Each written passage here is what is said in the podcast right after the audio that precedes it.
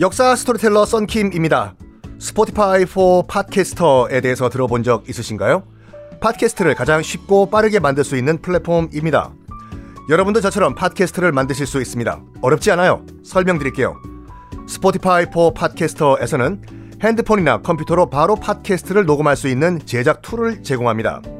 배경음악, 전환 효과음, 그리고 자동으로 음질을 향상시키는 기능 등등 한 곳에서 녹음부터 편집까지 팟캐스트를 빠르고 쉽게 만들 수 있습니다. 이렇게 만든 여러분의 팟캐스트는 Spotify for Podcasters를 통해서 애플 팟캐스트, 구글 팟캐스트 등 여러 다른 플랫폼에도 한 번에 배포하고 한 곳에서 관리할 수가 있습니다. 여러분이 팟캐스트를 만들기 위해 필요한 모든 것들을 한 곳에서 모두 무료로 제공합니다. Spotify for Podcasters 앱을 다운로드 받고 지금 바로 시작해보세요. 네, 여러분 안녕하십니까. 역사 스토리텔러 썬킴 인사 드리겠습니다. 자, 에드워드 3세의 100년 전쟁 시작. 어우, 떨려. 아, 왜냐면 프랑스 역사 저희 할 때요. 이거 굉장히 자세히 제가 말씀드렸잖아요. 100년 전쟁이요.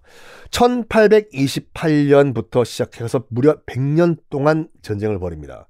막판에는 잔다르크까지 등장을 하는 그 100년 전쟁.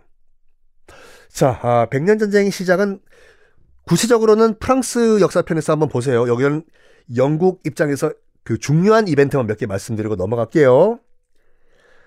1828년 프랑스의 샤를 4세가 죽습니다. 프랑스 국왕이요. 아, 외우실 필요 없어요. 그냥 프랑스 왕이 죽어요. 근데 그 프랑스 왕의 여동생이 누구냐면요. 지금 에드워드 3세의 엄마 이사벨라예요. 아, 족보 꼬이기 시작하죠. 잠깐만 봐봐요. 머릿속에 그리고 넘어가요. 자, 에드워드 3세의 엄마 이사벨라 프랑스 사람입니다. 그렇죠? 이사벨라의 오빠가 있어요. 프랑스 오빠죠. 줄여서 프오라고 하죠. 제가 방금 만들어낸 거예요. 프랑스 오빠가 샤를 4세였어요. 당시 프랑스 왕. 죽어요. 이때 엄마는 지금 성 안에서 갇혀서 잘 살고 계시고 그냥 짬밥 나오는 거 먹고 에드워드 3세가 이런 얘기를 합니다. 프랑스에. 어이 프랑스 이렇게 하자. 너희들 왕 죽었지? 내가 프랑스 왕도 겸할게. 해요. 이게 무슨 삐 소리야? 더 아니에요. 왜냐면 지금 방금 죽은 샤를 사세가 에드워드 3세 입장에서 봤을 땐 외삼촌이잖아요. 엄마 오빠니까 조카고 프랑스 왕의 조카고 근데 우리 삼촌 지금 아들도 없이 죽었잖아. 아들 있어? 없지. 누구 왕 안 칠 거야? 내가 영국 잉글랜드 왕 이기 이전에 너희들 죽은 너희 그 프랑스 왕 에, 왜 조카야? 그거보다 가까운 사람이 있어. 나 아들이야 또. 어? 나 자격 있다고. 내가 프랑스 왕 겸할게.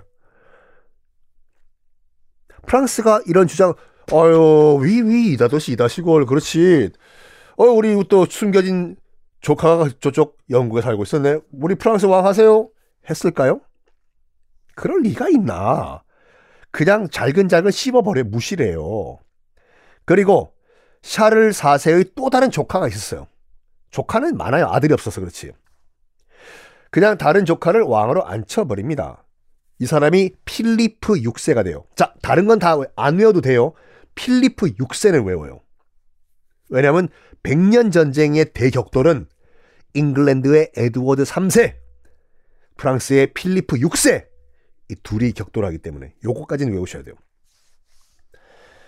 자, 아, 그 말을 들었던 에드워드 3세. 이거 봐라. 참, 순순히 프랑스 왕 자리를 안 내주고, 이번에 새로 왕 된 애가 누구라고? 네, 필리프 6세라고 합니다. 그래? 뭐 그렇다고 치자. 어쨌든 내 말 씹은 거잖아. 공격이야. 어차피 스코틀랜드도 지금 내 손아귀 들어왔어. 자, 이제 프랑스를 후루룩 짭짭 먹어야 되는데 어디부터 내가 칠까? 자, 먼저 우리 플랑드르 한번 칠까? 여기서, 잠깐 띵똑. 플랑드르는 어딜까요? 바로 지금의 벨기에예요. 자, 운전하시는 분 빼고 지도 한번 보실까요? 벨기에가 어떻게 보면 프랑스 땅에 붙어 있지만 영국과도 되게 가까워요. 바다만 폴짝 건너면 영국이에요. 당시 그이 플랑드르 그 지금의 벨기에가 어떻게 먹고 살았냐면요. 양모 산업이 발달했어요. 양모. 매 양털 가지고 세타 만들고 뭐 옷 만드는 거. 그 양털은 어디서 수입해 왔냐? 100% 잉글랜드에서 수입을 해왔습니다. 그래서 잉글랜드에서 매 가만 있어 양마 털 깎자. 잉글랜드에서 양털을 깎아 와서 지금의 벨기에 플랑드르에서 그 잉, made in England 어, 산 양털 가지고 양모로 옷을 만들어서 파는 뭐 프랑스든지 어디든지 파는 그런 구조였어요. 여기에 에드워드 3세가 자 오늘부로 플랑드르 즉 벨기에의 양털 수출 금지 명령을 내립니다. 여기 플랑드르는 멘붕이 와버려요. 뭐야 양털이 와야지 옷 만드는데 양털 뭐 안 온다고 잉글랜드에서 우리 보고 죽으란 얘기네. 와 뭐야 이거 그때 에드워드 3세가 제안을 해요. 어느 한쪽 선택해. 프랑스에 붙을 거야. 아니면 우리 잉글랜드에 붙을 거야. 해요. 자, 여러분들이 플랑드르, 지금은 벨기에죠. 어, 지도부라면 어떤 결정을 내릴까요? 회의를 해요, 진짜로. 플랑드르에서요. 어떤 결정을 내릴까요? 결론 이겼어. 야, 어차피야, 우리는 다 필요 없고, 양털 없으면 우리 죽어. 너, 너 양털 없으면 뭐, 옷 만들 수 있어? 옷 만들었는데요. 그래가지고 플랑드르는 야 어쨌거나 우리 양털이 있어야 살거 아니야 좋다 우리는 잉글랜드 편을 든다 해서 잉글랜드 쪽으로 붙어버립니다 플랑드르가 이게 엄청나게 큰 결정이었어요 영국한테는 이게 이로운 점이고 왜 상륙 거점을 확보해 버린 거예요 봐봐요 아무리 잉글랜드에서 군대를 보낸다고 하더라도 배 타고 보낼 거 아니에요 비행기가 없으니까 그럼 어딘가에 상륙을 해야 되겠죠. 프랑스 해변에 상륙해봐요. 그럼 해안가에 있던 프랑스 군대가 영국군을 환영해주자 이러겠나요? 아니죠. 해안가에서 작살 나게 만들겠죠. 근데 이제 해안가에 있는 벨기에를 지금 잉글랜드가 접수를 했습니다. 이제 안전하게 상륙을 대규모 병력을 상륙시킬 수가 있게 된 거예요. 본격적으로 잉글랜드에서 에드워드 3세는 바다 건너로 수많은 병사들을 보냅니다. 백년 전쟁의 시작이었습니다. 이 얘기는 다음 시간에 말씀드릴게요.